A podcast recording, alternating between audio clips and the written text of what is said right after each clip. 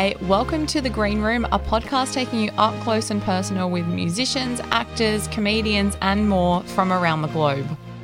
Presented by the Handshake Agency, powered by Yamaha headphones, I'm your host, Tiana Speter, and I'm coming at you today with a bonus episode. We will actually be releasing two Green Room episodes this week.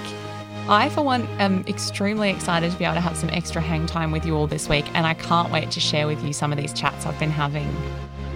First up, to catch up quickly on last week's episode, I spent some time with the incredible John, aka vocalist and guitarist for Kiwi rock legends Shihad, just on the cusp of the band releasing their 10th studio album, Old Gods.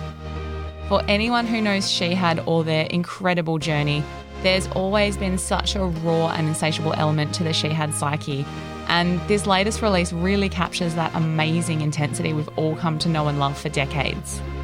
Heavy riffs? Crushing rage? You bet.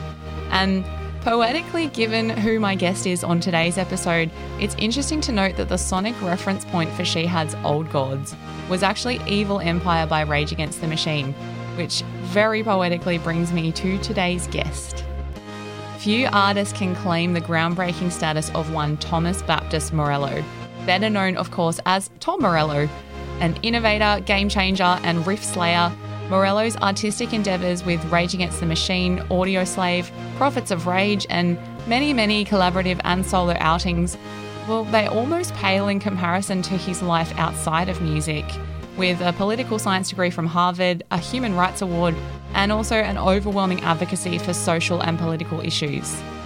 A man who can make a guitar sing louder than any vocalist while publicly declaring and owning his ability to ever stylistically fit in it's on Tom Morello's impending new album, The Atlas Underground Fire, that we see this prolific shredder further shed and spread his wings, teaming up with a diverse and compelling lineup of guests to follow up to his 2018 release, The Atlas Underground. Come join Tom Morello today talking unlikely Kanye West inspirations, old friends and new with collaborations, and how being totally alone inspired him to look to the unexpected for this latest endeavour. Well, welcome, Mr. Tom Morello. Thank you for joining me on the Green Room podcast today. My pleasure. Thanks for having me. How's it going? Uh, it's not too bad. I think we're at a very, you know, interesting time in 2021, but obviously there are some exciting things still to happen. One of these is obviously something you are gifting to all of us as a man of many, many, many many, did I say many talents that span beyond the musical realms. Um, the impending adventure for you is, of course, the release of the Atlas Underground Fire. Not just a new Tom Morello album, but a follow up to the incredible The Atlas Underground and chocked full of so many collaborations. Like, you're no stranger to new album territory, but I believe this particular album focused on the realities and unique challenges that we've all kind of been going through the last 18 months. What series of events led to the creation and ultimate journey towards this album? Sure, sure. Well, from the time I was 17 years old until March of 2020, I had constantly been writing, recording, touring, and releasing music. Um, and all that came to a screeching halt. Uh, and it was really just sort of staring down the barrel of a, of a new reality. There were going to be no shows. There was no idea when people might get in a room to record again. I have a recording studio in my home, but I don't know how to work it. So there's normally an engineer who's here, but there was no engineer, you know, for a year during lockdown, and so it really was this kind of this this uh, a time of anxiety and like depression and musical drought. You know, it just for my whole life I had been a musician and now there was no music to be played. I didn't touch a guitar for about four months and and then then inspiration came from a very very unlikely place. I um I read an interview with Kanye West where he was um, bragging that he had recorded the vocals for a couple of his uh, albums onto the voice memo of his iPhone and I said, well, that's an that's interesting. So I recorded some guitar into my iPhone and it sounded fucking fantastic. And I started shipping out these guitar licks and riffs to different engineers and producers around the world and during a time where I was completely alone, completely isolated in my, you know, one man lonely studio here, began forging this this global collective of of collaborators and friends and you know at a time where every day felt like it was exactly the same there was this spice of the creative unknown on a daily basis where I'd come up here, just grab a guitar, whatever I was feeling on that particular day, not overthinking it and go, oh, maybe I'll send this to Bruce Springsteen or Bring Me the Horizon or Damian Marley and just see what happens. And it became this like rock and roll pen pal situation where yeah, I'd send tracks out and get tracks back. And, you know, and the, and the collaborators on this record, I, I got to tell you, was so, some of them were old friends and some sort of brand new artists that I discovered, but we were all over the map geographically. You know, Bruce Springsteen was in New Jersey, Eddie Vedder in the Pacific Northwest, Bring Me the Horizon was in um, both Brazil and the UK, uh, Chris Stapleton in Nashville, Phantogram in LA, uh, Mike Posner recorded his vocals at 25,000 feet in Nepal on his way to summiting Mount Everest for real. He summited between the beginning of the recording of this album and the end. Mike Posner summited Mount Everest. Damian Marley was in Jamaica. Uh, Refused was in Sweden, and Sama Abdul Hadi was in Palestine. So here I am, like on a daily basis, just you know, doing dishes and fixing broken windows and trying to keep the grandmas alive and the kids from going crazy. And then I would come up here to escape for you know an hour and ninety minutes into this global community of musicians. Uh, and just getting stuff casually while someone's scaling Mount Everest, like you yes, know, exactly. the dichotomy of exactly. that experience, I cannot. yeah, I would send, I would send my Here's the latest mix. I need you to approve this or give me notes on this, and be like, dude, I'm like on oxygen at 25,000. I'm at base camp at 20. Like I can't help you right now oh Jesus! I, it's like I, aside from that incredible fact, it is quite poetic. I mean, you're not a stranger to collaboration. Like this is something you have done for so much of your career, but it feels quite poignant that particularly after we've all been so removed and disconnected, it is such an invigorating show of connection as much as it is a hell of a good time. So, I mean, you probably would never plan to release an album or make an album or do this, but hey, it it worked and yeah, something exactly. amazing's come out of it. Exactly. It really was, you know, in some ways it was less of a creative endeavor than it was an antidepressant, you know, and like a life raft, you know, during this time. It wasn't like I went up and now I'm about to make an Atlas Underground record. It was like, how do I stay sane on this particular Tuesday? And one of the things that can help is I can connect with my guitar and come up here and come up with some cool riffs. And, uh, and an important part of, the, of that creative process was the unexpected. Now, normally when you're like in a this is my 21st studio album. And a lot of those records have been made with like four people in a room looking at each other. And there's a way that that happens and tremendous and it's kept great chemistry. And I couldn't do that. I just couldn't do that. So I would just, you know, in some ways kind of do the opposite. It was just like, here's the four, first four ideas I came up with today. Who am I going to send them to? And I just kind of either go through my Rolodex in my phone or go to Spotify and pick some new artist that I never heard of that sounds kind of kick ass and go, hey, do you want to make a song? Do you like any of these four riffs?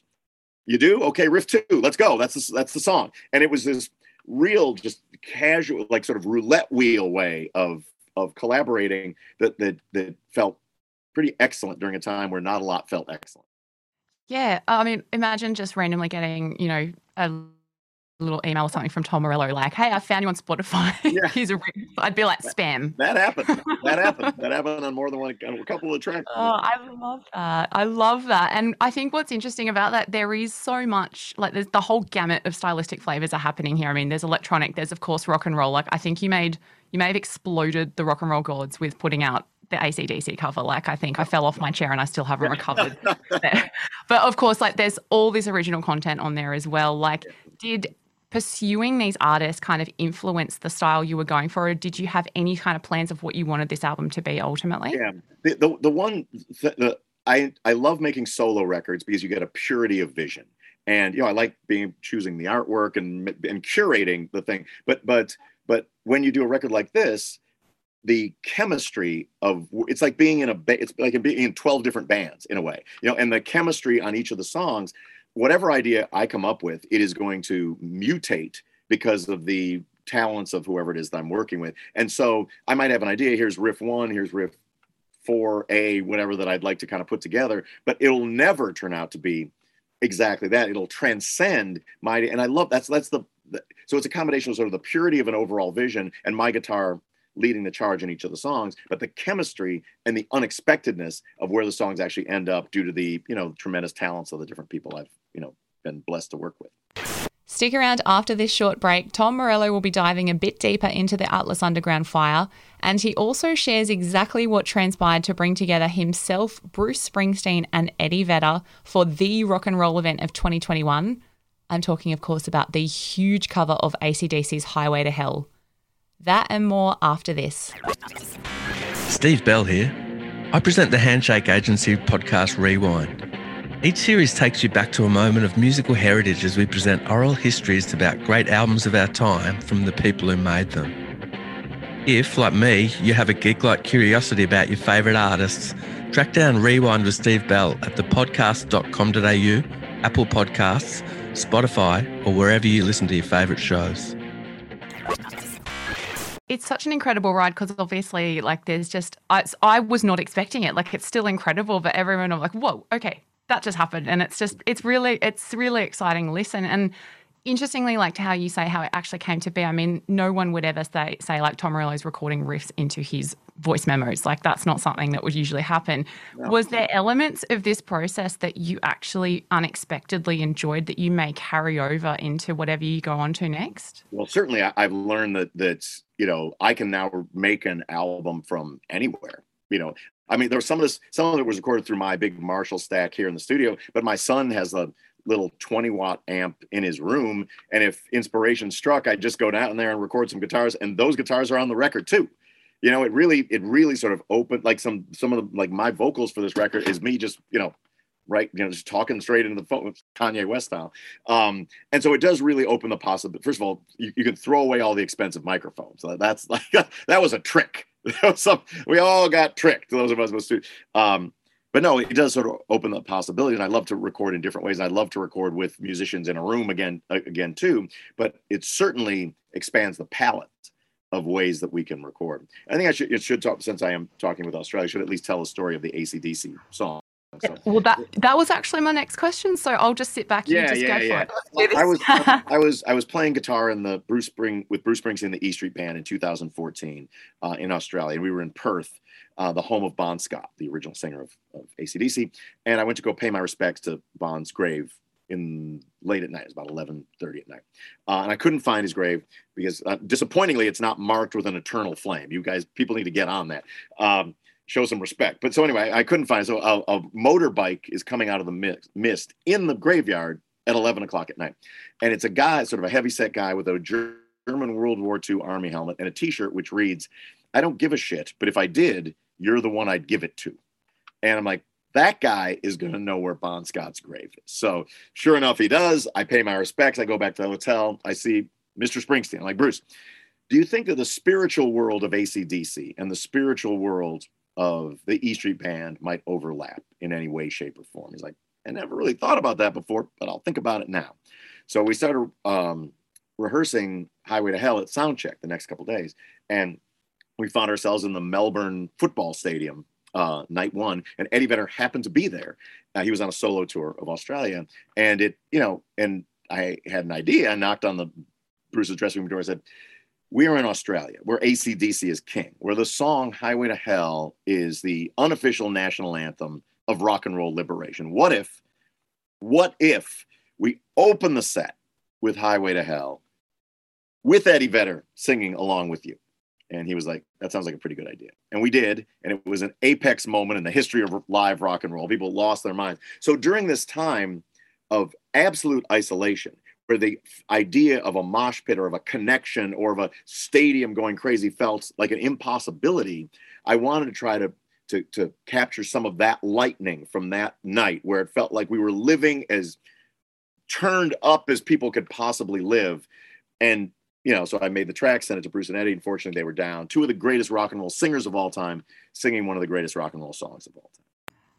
It just, I think if that's what's so amazing about it is like everyone has been at home. I mean, we've all probably, I've had far too many embarrassing solo mosh parties in my living room during lockdown that has continued. And I'm not afraid to admit it, even though it's probably slightly embarrassing. But there's so much ferocity, there's so much dynamic stuff. And I mean, you've given us this live music moment without even having to have us in front of you. So I can't even imagine getting in front, getting this live, like actually seeing this in person. So yeah, it's just going to blow the roof off. Like, yeah, is there any other songs on this album?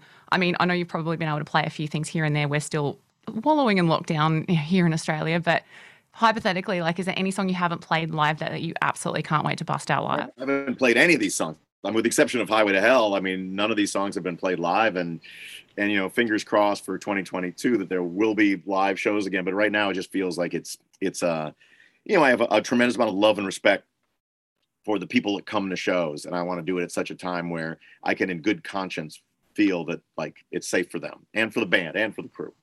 Yeah, absolutely. And I mean, obviously something amazing about you. You are obviously so formidable and you're probably an actual extraterrestrial wizard on the guitar. Like it's just otherworldly. But so much of what you sing about and what you stand for carries over into the real world.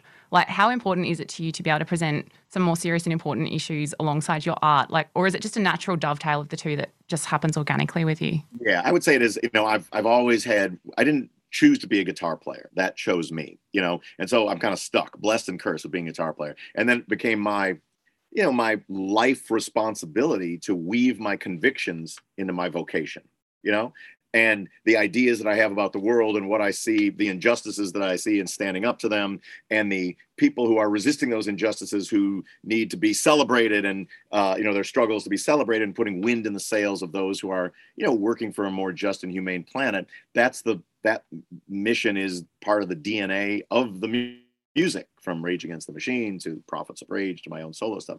Uh, and so on this record, it's definitely one of the cornerstones. Uh, you know, the song with Grandson, Hold the Line, the song with Damian Marley, uh, the Achilles List, the um, song with Sama Abdul Hadi, who's a great young Palestinian DJ. Just her existence is one that is political.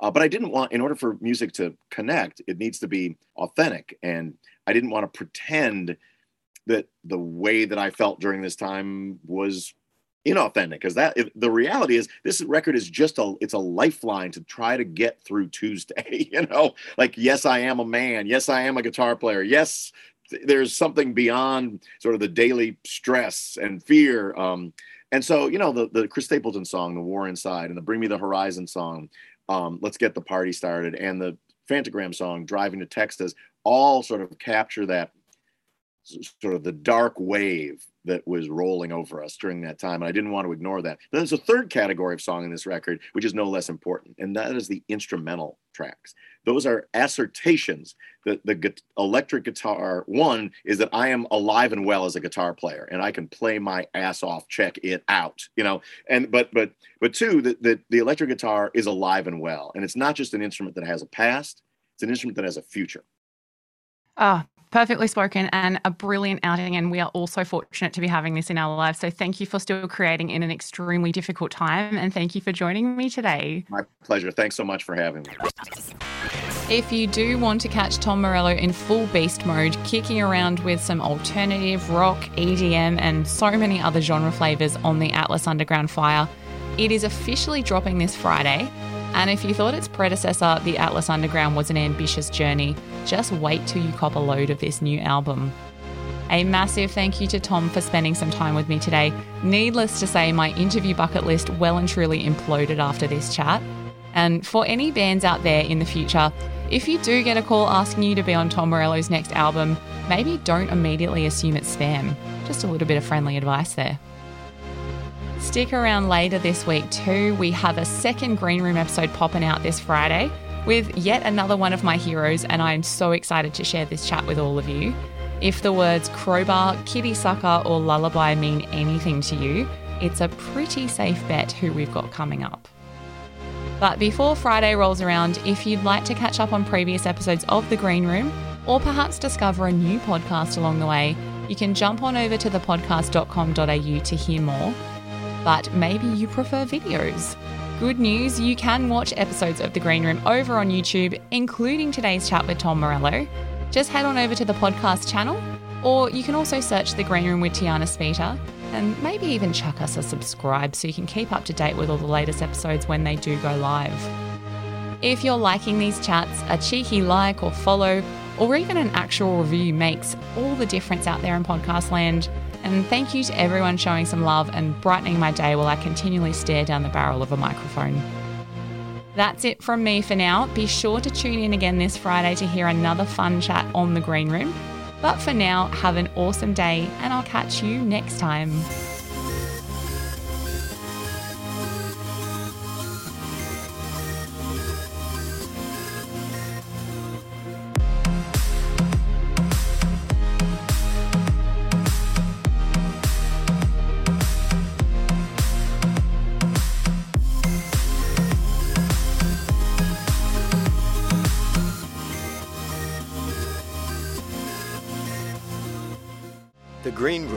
Tiana Speter is a podcast from the Handshake Agency Network, produced by Tiana Speter and Andrew Mast, with Pharrell D'Souza and Henry Gibson providing research, recorded and engineered by Zig Parker, executive producer Craig Treweek.